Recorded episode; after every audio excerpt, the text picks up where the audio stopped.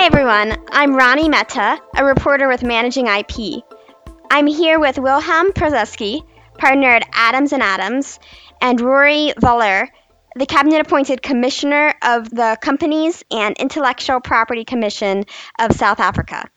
Today, we'll be discussing updates from the South African Patent Office. Before we begin, can you both briefly introduce your backgrounds, uh, starting with Rory? Uh, thank you very much, Rani. Um, my name is Rory Voller. I am the Commissioner of the Companies and Intellectual Property Commission.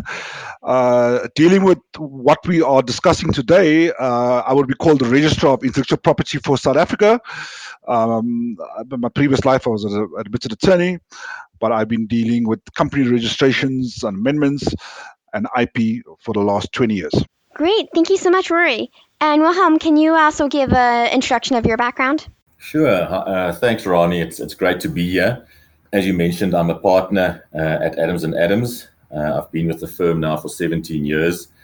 I'm a qualified patent attorney uh, with a background in genetics, and I currently head up our overseas filing section with my colleague Janice Galvad.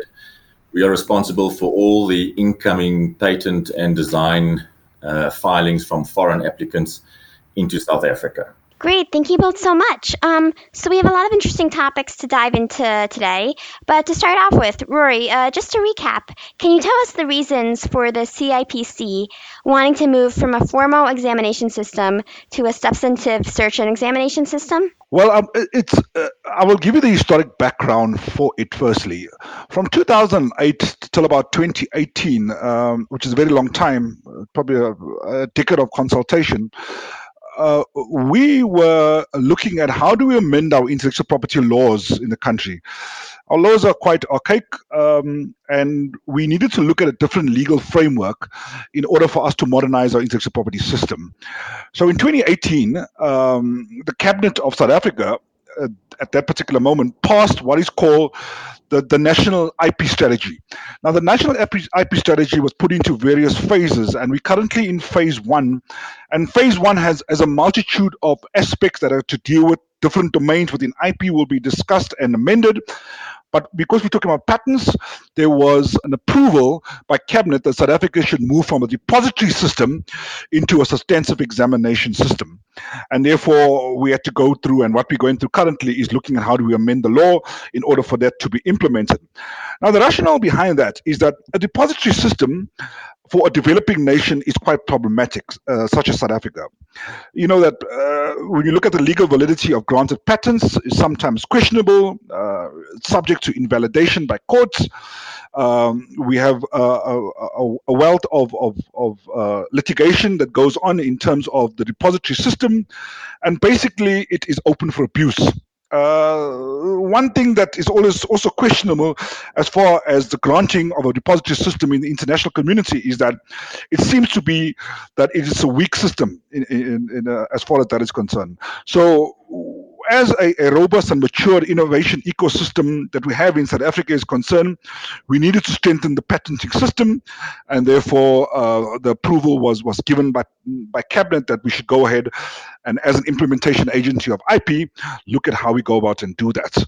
So uh, it is a very uh, a laborious process it also a very intensive process, and um, we slept bang in the middle of it, having uh, started way back in 2018, 2019. Actually, before that, to be quite, um, uh, if you look at our, our, progress to date, probably started all the way back in 2016 because we envisaged that the first phase would come. So those are the reasons why, and that is uh, why we have measured projects in the organization in order for us to implement it when the amendment is passed. Definitely, and it seems like uh, you know the office has put uh, you know a lot of work into it. Can you discuss more what has been done and what still has to happen before the substantive search and examination system will be implemented? Yeah, so um, in 2016, when we received uh, uh, the feedback from our ministry, Ministry of Trade and Industry, that uh, cabinet will be uh, in the foreseeable future approving the national IP strategy uh, we then went about and looked at how do we build capacity in the organization in order for us to meet that challenge. So what we first did was to recruit a first batch of 20 examiners many, many years ago now. Uh, and we looked at different technical backgrounds. We've, we uh, employed um, uh, um, junior uh, trainee examiners in biotech. Uh, we had them in chemistry. We looked at biochem, physics, engineering, IT, and we put them through a very intensive two-year training uh, program. Obviously, we looked at also aspects about patent law in order for us to bridge the gap that they were only scientists but had no understanding of exactly what the the, uh, the legislative um, part of patents is.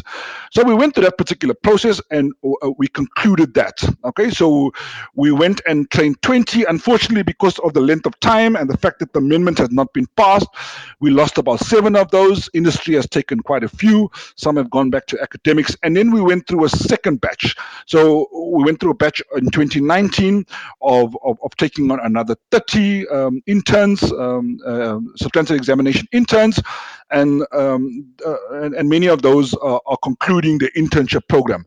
Uh, COVID had a disruptive impact, as we all know, so many of them are, are at the end of of, of, of, of concluding on, on their training.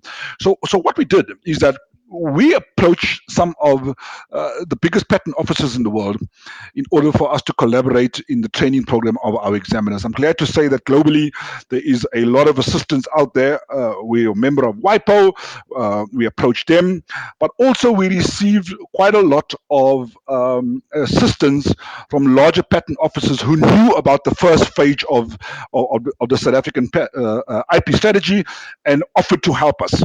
Uh, we then approached, well, actually, we were approached by the European Patent Office, uh, which is one of the largest offices in the world, parts of IP5, and we entered into a memorandum of understanding uh, with them and a strategic partnership with them. Because we in South Africa follow very closely English law and, and the legislative system in Europe is based a lot of that in terms of the patent system, we found it um, a worthwhile partner that we partner with the EPO. We entered into what is called a reinforced partnership agreement with them um, all the way back in 2018, uh, which continues. I've just um, in December had a meeting with the president of the EPO, uh, Mr. Antonio Campinos, to strengthen that particular uh, partnership. And basically, our examiners have been trained through the EPO system. Uh, because we're also a member of the BRICS uh, uh, group of countries Brazil, Russia, India, China, and South Africa uh, we do a lot of work as far as training initiatives uh, with those particular partners in order for our junior interns and examiners to be trained up through them. I'm happy to say that there's been a valuable partnership in the sense that they are, are seen to be fully trained. We currently go into what is called experiential learning. Uh, we are utilizing many law firms in South Africa. Uh, I know Adams and Adams uh, is one of them. Uh, we use quite a lot um, throughout the country, and basically. Uh, our examiners produce reports uh, based on real life patterns and real life situations. we do know that they're not legally binding, but because it is true life scenarios, we're seeing that they are they're getting the best training on, on, on how the patenting system works and how to deal with the with the drawing of those particular reports. So we've done a lot of work in that particular space. What we've also done is that we're also updating our patent system uh, we work closely with WIPO. Uh, we are, are, looking at the IPAS system for many, many years. Uh, WIPO uh, actually sits in my office. Uh, the, the, the, asset that we have from the IT department of WIPO for Africa sits in the CIPC in Pretoria. And therefore, we can draw strength from the fact that they are assisting us as far as us getting our, our, our systems in place, our framework, updating of manuals, and, and looking at how our policies will interact with that. Uh, when it comes to looking at search engines, we're also looking at the best in the world because we use EPO, and, we're currently in the process of, of, of, looking at how do we how do we improve on, on, on the best search engines out there. So there's a lot of work being done. Uh, we firmly believe that um, once the legislative process is passed and the amendment is done, uh, we as an implementation uh, implementa- implementation agency will be fully geared up uh, to receive patents. Um. So, Wilhelm, uh, Rory mentioned, you know, making use of Adams and Adams. Has Adams and Adams been involved uh, in any way in the training of the examiners? And can you also give your thoughts on uh, this system? Yes, Rani. Um, as Rory mentioned initially, there was a consultative process that took place um, whereby all the IP firms uh, were asked to give input regarding what they believe um, you know the best possible system would look like. And um, after that process, um, you know, we were a lot of our former partners and consultants were actively and intimately involved in the training of the examiners on various aspects of uh, substantive patent law. Um, our view has always been uh, in favor of moving to a substantive search and examination system. You know, as the largest firm in South Africa and with associate offices across the African continent, uh, as a firm, we are committed to the implementation of, of substantive search and examination uh, in South Africa. And from what we've seen, it's clear from our interactions with the Patent Office and CIPC that they are approaching it in a very sustainable manner. Um, and although it has been some time um, in the making, um, I agree with Rory that once uh, the legislative process is over, it will be hopefully quite quickly to, to get that implemented that's great that uh, you've been involved in uh, that way. And so, Rory, um, are there any other benefits that stand out to you for patentees uh, once the system has been implemented?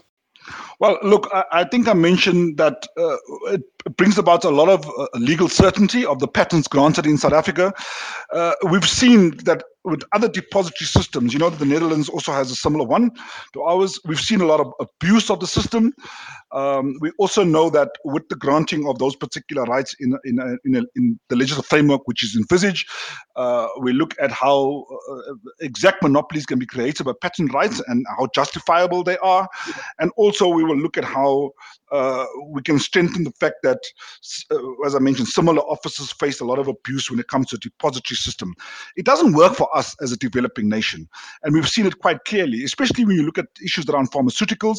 Uh, we've seen a lot of issues around that uh, over the years, and therefore uh, we we find that when it comes to our developing agenda and what we want to achieve as a nation, we have to look at how we have the full rights that are and, and uh, that are granted by the full substantive examination system being entrenched, and therefore we were able to to to to, to actively be involved in that particular process.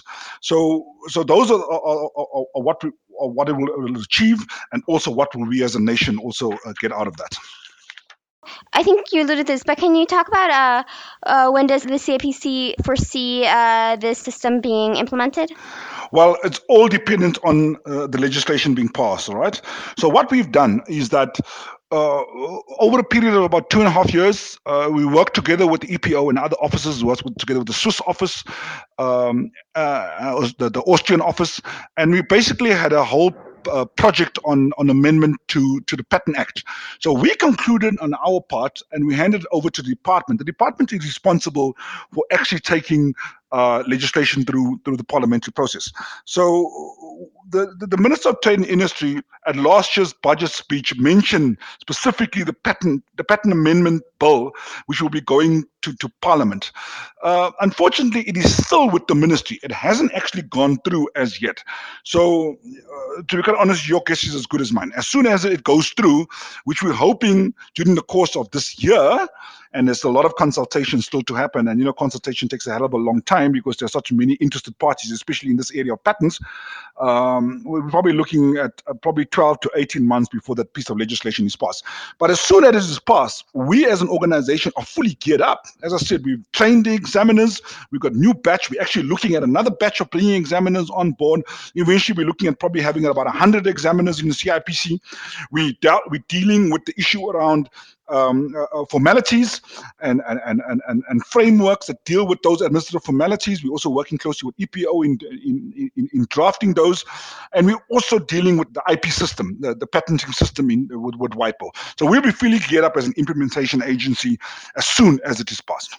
Um, great. It seems like the you know, office is doing a lot of really good work to get ready. Um, Wilhelm, are there any other recent procedural changes at the Patent Office that patentees should be aware of from your perspective? Yes, thanks, Rani. Um, I think we've seen over the last couple of years that the Patent Office is continuously striving to improve um, efficiencies and processes. Um, representatives of the various firms actually had a meeting with our registrar earlier today. Um, and based on the discussions, we're extremely excited about some of the ch- uh, changes that are on the cards over the next couple of months. Uh, one recent change that I think applicants should be made aware of uh, is a change in the requirements to file assignment documents.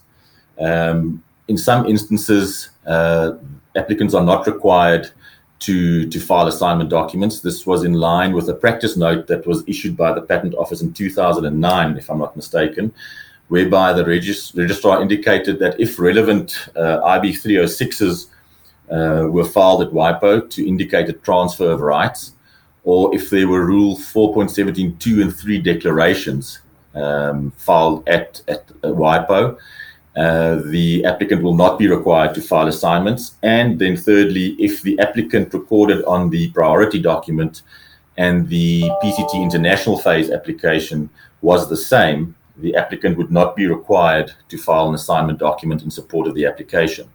That uh, third aspect has now been changed.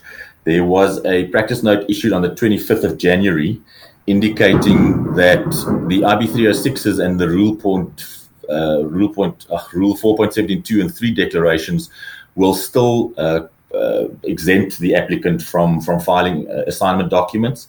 But where the P, the PDoc applicant and the PCT applicant is the same, that will no longer be sufficient proof uh, that there was a transfer of rights. And in those instances, the applicant will be required to file an assignment document in support of the application. Now, the form of the assignment is not prescribed, and the registrar has a discretion in this regard as to what would constitute proof to his satisfaction of the applicant's right to apply. So a copy of an earlier filed assignment document uh, or executed assignment document may be filed in support of the application, provided South Africa is at least implicitly included. So that is going to affect quite a large number of applications or PCT national phase applications filed in South Africa. Um, obviously, for convention applications, the assignments were also uh, always required because the uh, practice note did not make reference to, to, Paris Convention applications, but merely to PCT national phase applications. So I think it's important for applicants to be aware that there has been this change, and that you know, contrary to what the firms had previously indicated, um, you know, in a lot of instances, assignment documents will now be required. That's really helpful. Thank you. I think that covered a lot of uh, the key questions that I had. I mean, this was a really great analysis and overview of a lot of these changes. Were there any other changes that either of you wanted to discuss? Well, it might be a bit preemptive um, because it's not been formalized and the practice note has not been finalized. Uh, but we did discuss at the meeting um, that a possible change in the request for expedited acceptance that an applicant can file. Uh, but I think it's it's a little bit too early uh, or premature to discuss that at this stage. Uh, but it is possible uh, that there might also be a change in, you know, when one can apply for expedited acceptance in South Africa and, and how one would have to apply.